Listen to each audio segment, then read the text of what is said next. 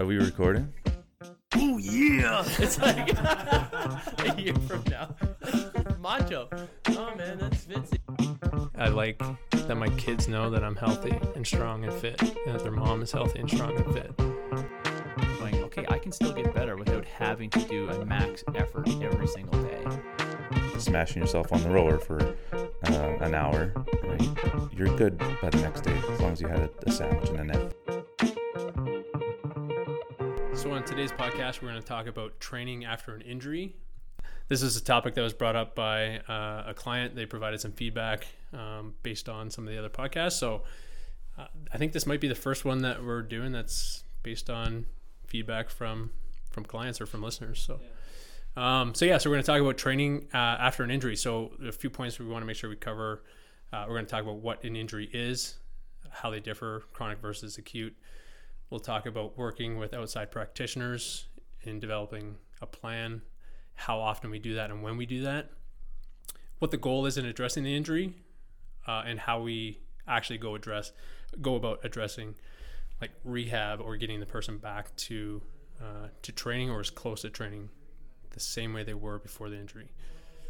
Um, so with that, um, what is an injury? So I mean, there's two different types of injuries. There's obviously there's a, there's chronic injury, something that kind of comes on over time, and there's an acute injury, which is something that happens as a result of some sort of mechanism of injury. It's usually uh, something unforeseen, for example, tearing your ACL playing a basketball game, um, falling from a rope, twisting your ankle, something like that, that may put you out for a period of time.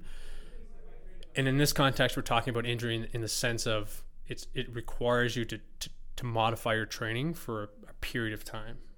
So it's not something that is slightly nagging, like, oh, I have a little bit of a shoulder thing going on, but I can still train. It's not enough to make me stop. We're talking about injuries that force you to fully omit certain movements or to make uh, drastic modifications to your training program as a whole.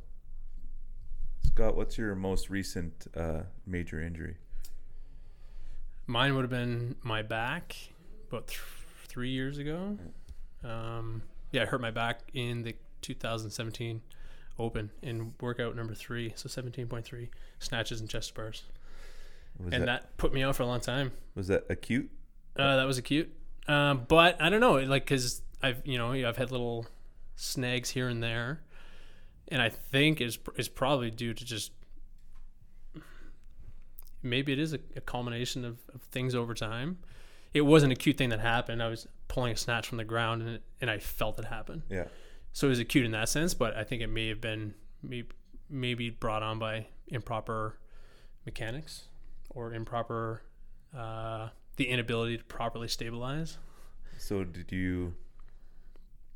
I I'm just going on a limb. Did you not address some chronic issues, and then it resulted in an acute incident?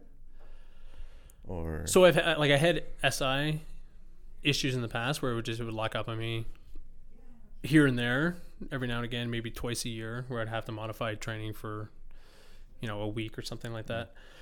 Um, but I think I think this was actually different. I think this was it, it wasn't an SI related issue. Um, so it's hard to say. I, f- I felt like I was ad- I addressed the SI issue, and so that wasn't what caused it. It, it actually was something else. So yeah, I don't know. Maybe it was acute. I would say it was probably acute, just Yeah. because of just because of the mechanism of injury, and it was it was different than before. It was like nothing I'd experienced before. yeah. What about you, Tom? Uh, luckily, I haven't had any real major injuries. Knock on wood. Uh, the only one I did was 2013 when I hurt my back on the open workout of box jumps and uh, 2014 of box jumps and deadlifts, and I was Just going for it. And then afterwards, I just didn't feel right, my back was a little bit stiff. And uh, yeah, later on that night, and then the next day, my back was so tight that I wasn't even. I was struggling to get out of my car, so I knew something was going on. Um, I never got any kind of X-rays or scans or anything.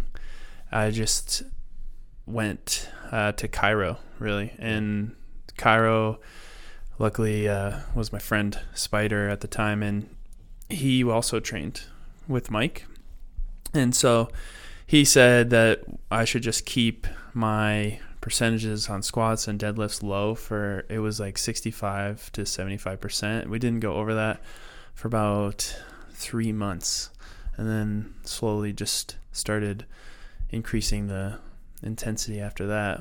But that's really my only major injury. I've only had like a few problems here and there where my shoulders either flare up or my knees just tendonitis reasons. But other than that, I've been pretty pretty lucky. How about you?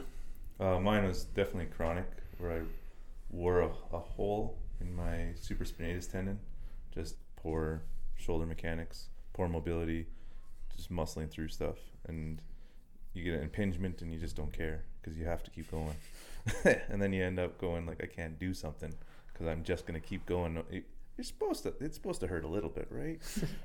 and, and but that that's one of those things where you're poor mechanics and you're chronically inflamed in a certain area, especially the sol- uh, soldier shoulder, especially the shoulder, you're you're gonna end up with a lot of potential for chronic injury in that area.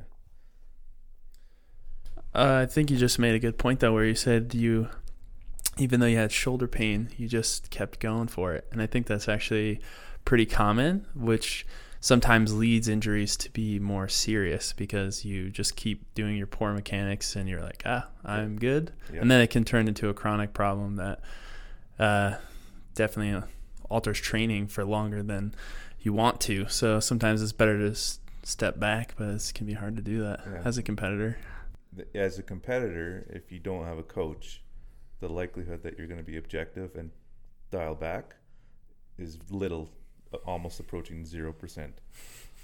But if you have someone that can recognize that, oh, my shoulder is a little achy, it's like, okay, well, that's simple. All you have to do is not use it for a week Yeah. instead of like try to max out your handstand push-ups and snatch and and um, PR your Amanda time all in the same day. Because yeah, CrossFit. Gonna lose all my gains though if I take a day off. I, I think it's easy to attribute it to like, oh, I'm just doing more volume, and that's why my shoulders are a little bit achy, right? Where to what you're saying, Jay, if you have a coach and you relay that information onto the coach, the coach would be like, well, no, because like the volume really hasn't increased that much. There's no reason why your shoulders should feel that way. Maybe if so, for example, it's a remote client who you don't see all the time. Like, why don't you send me some videos of how you're doing some stuff? Maybe you can kind of pinpoint some, like, oh, that's kind of you kind of have a real funky chest bar there you know, whatever. Or you can just start digging and get information and be like, yeah, maybe you should go see someone in your area and get a second opinion about, you know, because that's not normal how it's presenting given your workload and what we've been doing up until this point. Your shoulders shouldn't all of a sudden be hurting like that. Whereas if you don't have that coach there, like you said, you're you're probably apt to just grin and bear it for as long as you can until it becomes a real issue, right? Yeah. I think that kind of leads into the next thing about you know telling him to go see somebody. So if they do go see, see going see an outside professional, how often do you guys talk to them personally and take their advice or Yeah, it it, it really depends. I think. Um, you know, we've been doing this long enough. I think we both.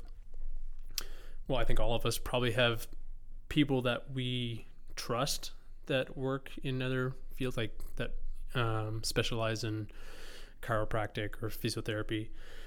And so, if someone comes to us with an issue or a concern, we'll just send them to that person. So, like, that person is reliable. They're very knowledgeable. They've been doing this a long time. They pr- they train, you know, so that's important. You know what I mean? So someone who's like in the game, whether they're doing something similar to what your client's doing, or whether they just they're they they lift weights and they're active and they they understand the uh, like what comes along with training. Like that's super valuable. And so if it's someone like like someone comes to us and relays that information, we'll just send them to one of those people who we already have a working relationship with and that we trust. If it's someone who already has a practitioner, like, ah, you know, I, I usually see this person and I don't know that person, then I'll ask them to tell me what their practitioner is telling them to do. And kind of give me a little bit of background on that practitioner, just so I can kind of use my judgment and and determine whether or not I think the information they're getting is one accurate and two valuable. Because if they're going to someone who, I don't know, like has is super old school and doesn't train, they may tell them to oh you can, to just stop using whatever limb is is giving them some guff. And if it's a chronic injury, usually you don't want to stop using it altogether.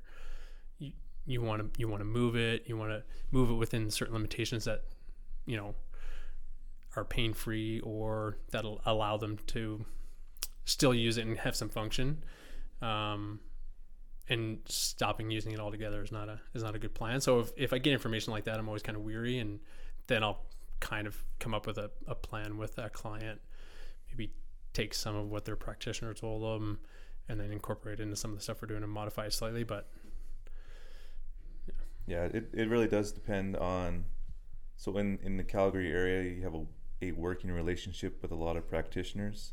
If you've been working with a lot of clients in the city, so you know who to trust, or you get good um, recommendations, and and you hear someone had good results with X person, and so you're like, okay, cool. Like this person has had stuff that I kind of agree with in the past. I can I, I can trust at least some amount of their judgment if it's a remote client, I'll, all I want is a diagnosis, and because I have no idea who this person is, and then going from that diagnosis and also how, um, how their injury presents itself when they're moving and and their symptoms and stuff like that, then you can build on on what they're able to do. So it's like, okay, I have muscle strain. I'm like, oh, that's easy peasy, right? You just move, like unload it. It, it pain free range of motion, continue on.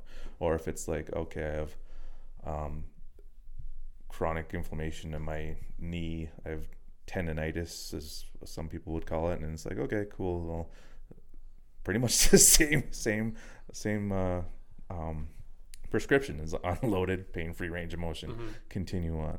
Um, but then, but seeing how it responds to that, from there you can start to, to add to it. But some like I, I am I, generally if someone has sharp pain that affects their quality of life outside the gym then and they it hurts at rest that's a much more serious case that, that needs um, practitioner intervention more than if I do something in the gym it kind of hurts then it's like okay then we, then we can address it in the gym but if it hurts outside the Mhm. gym then you need some intervention from someone outside the gym Mhm. that's the way I, I break it down as far as simple if this then that kind of thing And often, if that's the case where it's hurting all the time and hurting outside of the gym and everyday life, you're going to have to admit certain things Yeah. entirely, right? Oh, like, yeah. there's just going to be certain, you may be able to use it a little bit, but to, to the degree that you can use it is, is far more limited than if it's, you know, a little naggle here in the gym, here and there, right? Yeah. Typically, in my experience, anyway. so where do we want to go back to 100% function ideally Yeah. depending on what kind of injury it is. Mhm. so if they were talking about um, someone comes in and they are maxing out their overhead squat and something goes wrong and their elbow gives out and it's an acute injury where they have a muscle strain lots of swelling a lot of inflammation bruising and they're not going to put a bar over their head for a month but from a practitioner's perspective they got x-rays it looks like it's just a muscle strain what do you do right there's no there doesn't seem to be anything that would stop them from going back to full function Mhm. it was just a one-off injury that they are going to go through the recovery steps Mhm. for and then they come back and why not go back to full function eventually given how quickly they respond to training Yep. Cool. They'll modify training for a period of time to allow the injury to run its course. But th- yeah, there's no real structural damage there that won't allow them to have full function once the once all the, the inflammation and the, the healing of the tissue happens. Yeah, I mean it's it, it seems th- that's a great prognosis back to normal function. the timeline is going to be very different depending on the person, depending on the individual um, injury, but that's good. Elaborate on the, on the person. What do you mean by that? So if someone is a 17 year old, 18 year old guy who strains their tricep doing an overhead squat, um, they're back next week, right? They're, I, I mean, depending on how severe it is, Yeah, for sure. um, th- they're in a great place where they can just bounce back pretty quick. hmm Um, whereas someone who's in their late 50s, early 60s, who's has the essentially even the same injury, it just it will take longer for them to get back to 100% range of motion function. It's just your body takes longer. Um, that that's a, that's the simplest way I can look at it. So then, someone, I guess, like when you're talking about ideally you're going to return to full function, but there's obviously injuries that are going to keep someone from returning to being able to achieve full function again, and then there may have to be a change in training focus in Well, some yeah. capacity, right? You can take a look at a different. Well, it depends on the type of injury as well. Would be if someone has a a chronic inflammation in their elbow from poor mechanics, and almost the same thing happens where they're doing an overhead squat, and they have a tendon rupture in their elbow. That's a very different prognosis, a very different, um, very different pa- path to getting back to as much function as they can, and it may never be back to 100% function. Right. They may never be able to support heavy weight overhead in a wide grip snatch grip ever again. Mhm. And so, what do you do from that?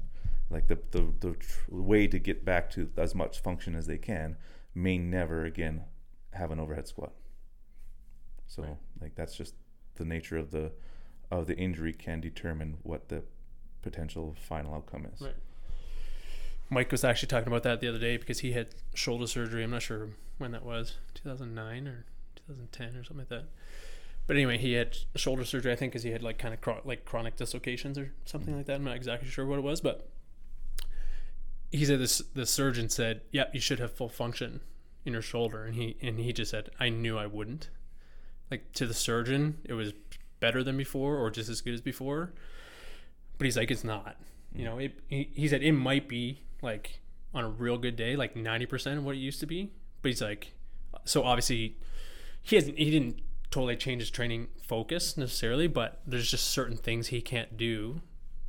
Example, overhead squat and snatch in high volumes and have his shoulder feel good. Hmm. It just doesn't, it doesn't happen anymore. Right. So he just had to make that adjustment in his training and just kind of be okay with okay, this is where my snatch is, and it's probably going to be around there. It's probably not going to go heavier than that, and my overhead squat is the same. Like it's whereas someone who never had that surgery, but maybe had a shoulder injury, like a strain, and they took the requisite time off, they could potentially hit more more weight in those lifts than they did previously to that injury. But for some people, that's never going to happen Yeah, as a it- result of that, right? There, it could be uh, a slight wake up call on your poor mechanics, and you learn how to fix it, and you take a day off, and next thing you know, you come back and your position's better because you're more aware of it.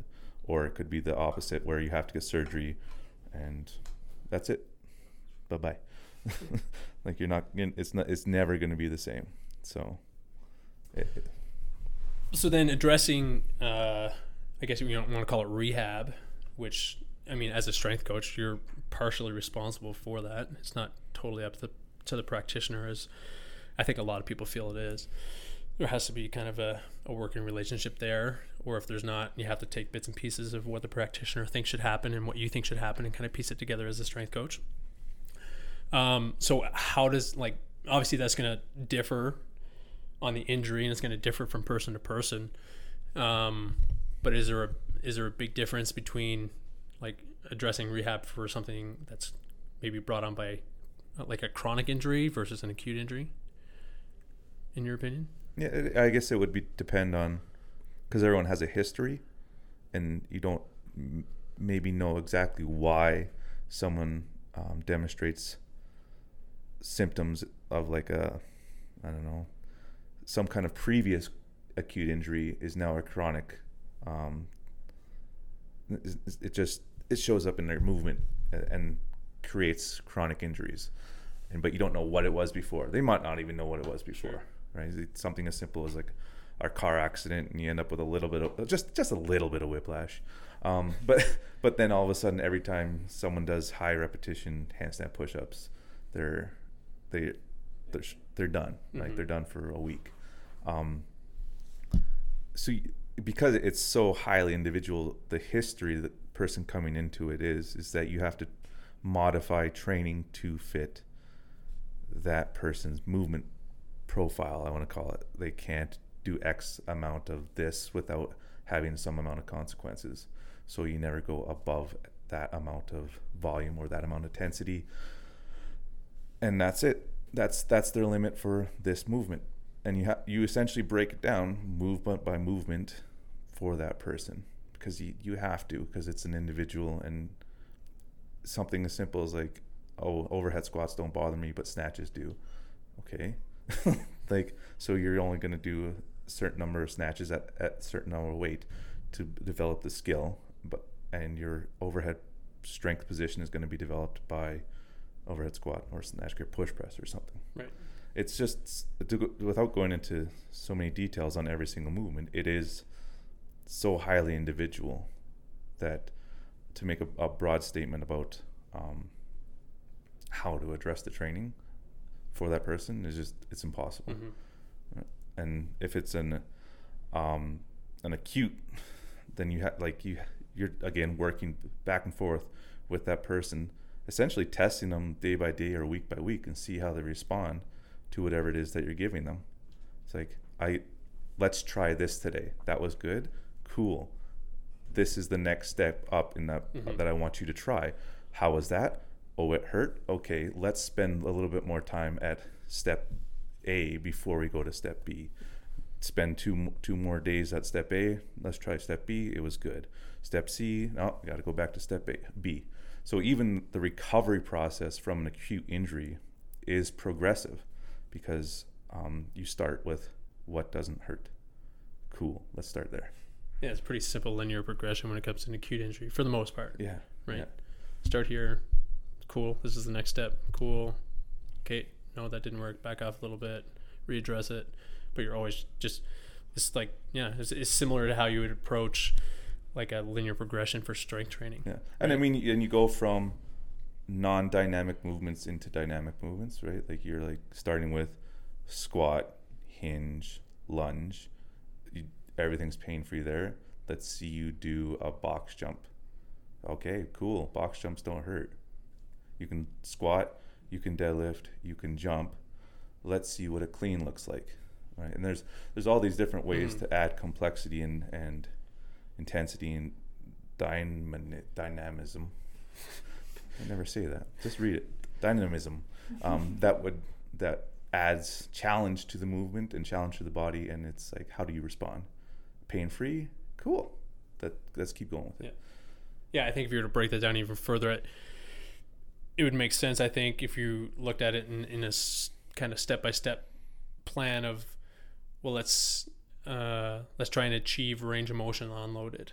Yep. And if that's pain free, okay, now let's try and achieve, achieve range of motion loaded. For example, like a knee injury, let's see how much knee flexion we can get unloaded, and that's that's pain free. Cool. Then you'll then you would move on to, okay, well let's see how much knee flexion we can get loaded, maybe in an air squat mm. or a single leg position, and then you would start to weight it, and then it's just a matter of once you have the function back, it's a matter of building that strength up and that confidence. Because there's also depending on the injury, but there could be a psychological component to it as well for Oh, the yeah, individual yeah. too, right? But like even Tom's uh, recovery was do the same thing you were doing, but uh, like much less weight, and your body was able to to f- figure it out, and that, that's all it was. Was the come the comeback was do what you were doing, just not what you were doing. Okay, Tom. Just tone it down. Yeah. Now, ideally, I think like if it was a chronic, um, like because chronic injuries often I think are a result of poor m- movement mechanics, and I think that's I think Yeah. we probably all agree with that. Ideally, you would catch that before a chronic injury happened. It's but just saying that the little caveat is that when you're fatigued in CrossFit, your mechanics are not ideal. It's true. So you're almost inevitably going to run into some kind of warning signs Right. for poor mechanics, like achy this. And it's whether that. the client listens to that or not. Mm. I suppose. um, but I guess what I was what I was getting at is ideally you you would like as a as a strength coach you would be able to and that's the the, the purpose of the movement assessment is just to try and pick out any sort of movement flaws, and so then you can make up like a proactive preventative plan to work on movement inefficiencies to avoid chronic injury from happening in the mm-hmm. future. That's not always the case. Sometimes things get missed, or you have a remote client that decides not to do the movement assessment that you send them, and so you don't know exactly how they're moving. And then they get a, an injury that's due, like a chronic injury that's due to poor uh, movement mechanics. I think it's obviously crucial to then have some sort of we call it prehab, call it preventative approach to the training program to try and rectify some of those movement inefficiencies so that you can decrease the likelihood of them running into that chronic injury in the in the future, right? Um, so I think we we touched on it a little bit, but just maybe I think it's probably important to address the psychological component of coming back from an injury because it does exist, and depending on the injury, I think there's probably more of a psychological component than other injuries. But so, for example, say someone injures their back deadlifting, and they whatever the injury is, but it's an acute injury. They in, they injure it deadlifting. They take X amount of time off. They go through the whole protocol of you know they see the practitioner. They relay that relay that information to you. You modify their training and adjust their training until their back is feeling better. Their back is feeling better. It's time to get back into hinging movements because it's important to have hinging movements in your uh, in your training program. They've done hinging movements that are you know s- safer or feel better, but now it's time to get back to deadlifting and pulling a bar off the ground again. But they don't feel super comfortable doing that. How do you address that as a coach with your athlete or your client?